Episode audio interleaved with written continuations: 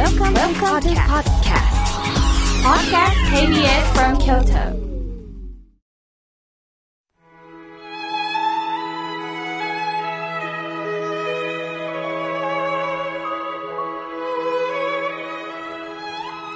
改めまして僧侶の河村明慶です今日の法話のテーマは、いい人と思われなくていいについてお話をいたします。リスナーさんの中には、大型トラック、タクシーのドライバーさんもおられます。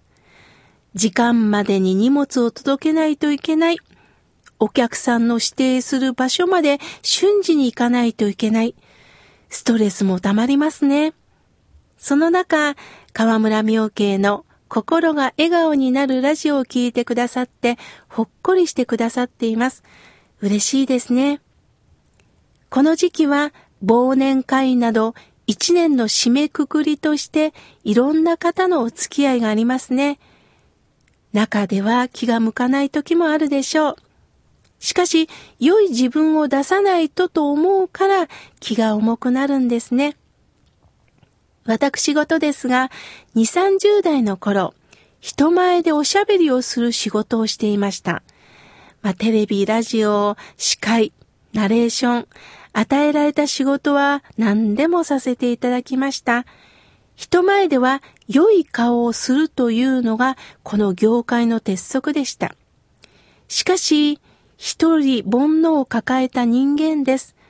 落ち込んだ時、人前で笑うことがどれほど苦しいことかも味わいました。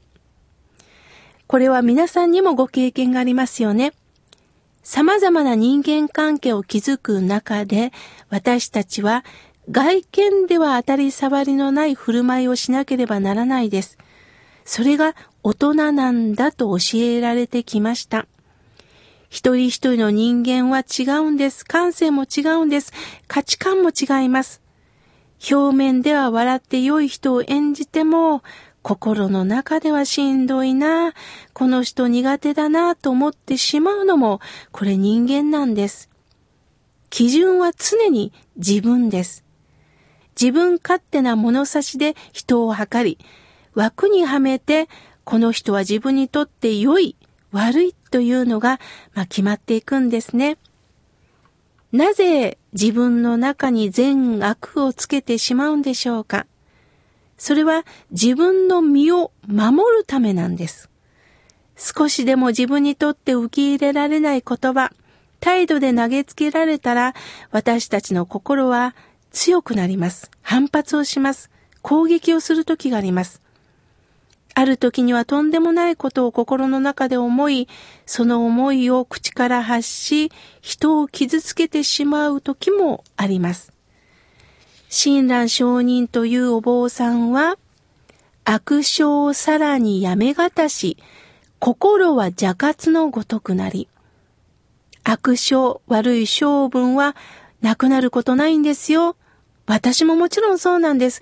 もう心は蛇やサソリのような心なんですっておっしゃったんです。これは、親鸞上人が85歳の時に書かれた和算なんですね。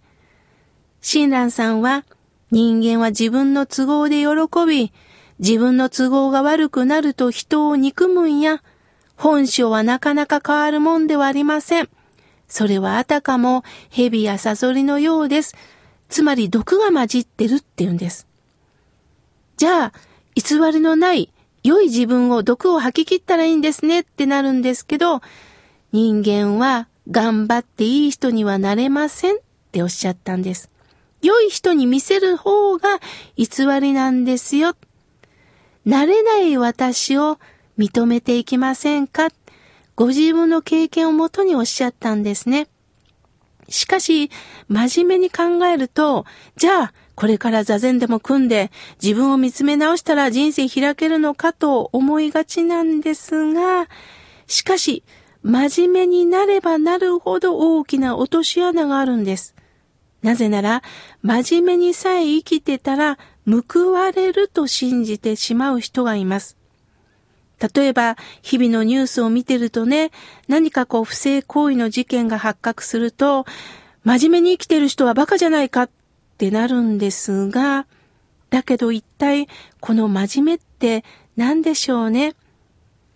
真面目に生きてさえすればというのが落とし穴なんです。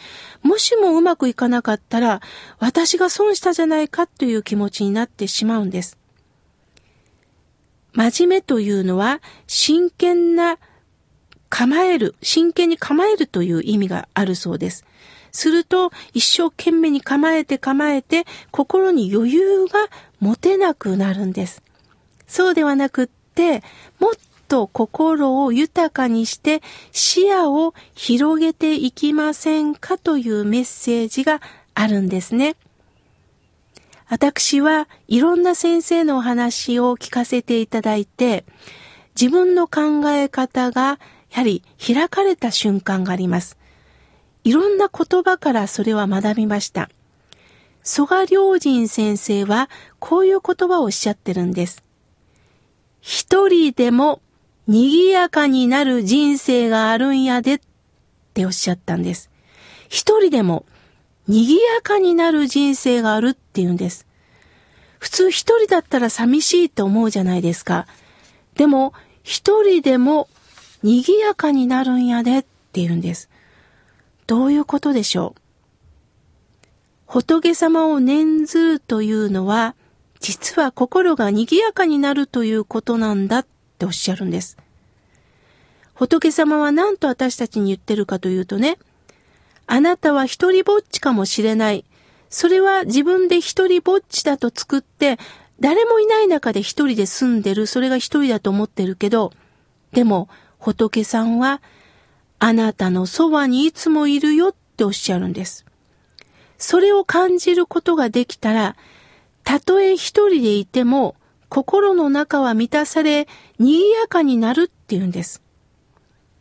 多くの人の中にいても、静かに自分と向き合えるっていうんです。例えば今テレビとかね、えー、街のいろんなネオンがありますよね。すると一人でいる人は、ああ、みんなこのネオンの中でいろんな人と戯れて、カップルも楽しくして、夫婦も仲良く家族でいいな、その点私は一人だなと思えば一人です。だけど、私の友人がね、面白いこと言ったんです。その友人は、お父さんお母さんを亡くして、たった一人で生活をしています。メールが来たんです。妙慶さん、イルミネーションすごい綺麗ですね。僕ね、歩きながら、電球一個一個数えてるんですよ。すごい電球ですよね。なんか面白かったですよって メールが来ました。彼の感覚いいなと思ったんです。このネオンの中で一人かよりも、この電球つけた人すごいって感動しながら歩いてるんですよね。それだけでなんかほっこりとあったかくなりました。蘇我先生はどうか冷静に一つ一つを観察しながらあなたも守られて生きてるんですよっていうことをおっしゃったんです。親鸞上人は無理して良い人を演じることはないとおっしゃいました。むしろ、煩悩の毒に流されて自己中心の生き方しかできない。私って所詮こうだよと自分自身を何か貶めていくことをすることなく、そうだそうだ、それぞれにそれぞれが生きてるんだということをお互い認め合って確かめ合って生きていったらいいよということを教えてくれるんですね。悲しい時には悲しみの中に、喜びの時には喜びの中に、その中に仏さんはおられるんですよ。いい人にならなければならない時もあるけど、でも体がしんどい時にはそっと、では今日はここでどうか失礼させてくださいと笑顔で去っていったらいいんですね。なんか素直に喜べない時も、でも、ここの時間は気持ちよくこの人と対応していこう。気持ちよく仕事していこう。そしてあとは一人でのんびりお風呂でも入ろう。私だったらね、ああ、仕事が終わった。夜空を見ながら、最後はちょっと一杯しながら今日も一日お疲れ様です。と、笑顔で一日を送っております。どうかどうか、あなたは一人ではない。必ずそばに仏様がいることを忘れず、今日もぼちぼちとお過ごしください。